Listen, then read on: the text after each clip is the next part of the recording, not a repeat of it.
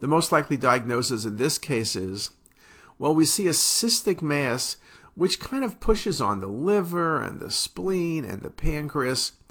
It's not really a pancreatic mass per se, it's pushing on everything. It's peripancreatic.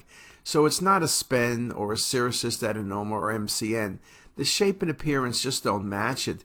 This is really extra but peripancreatic, and as I said, near liver and near spleen.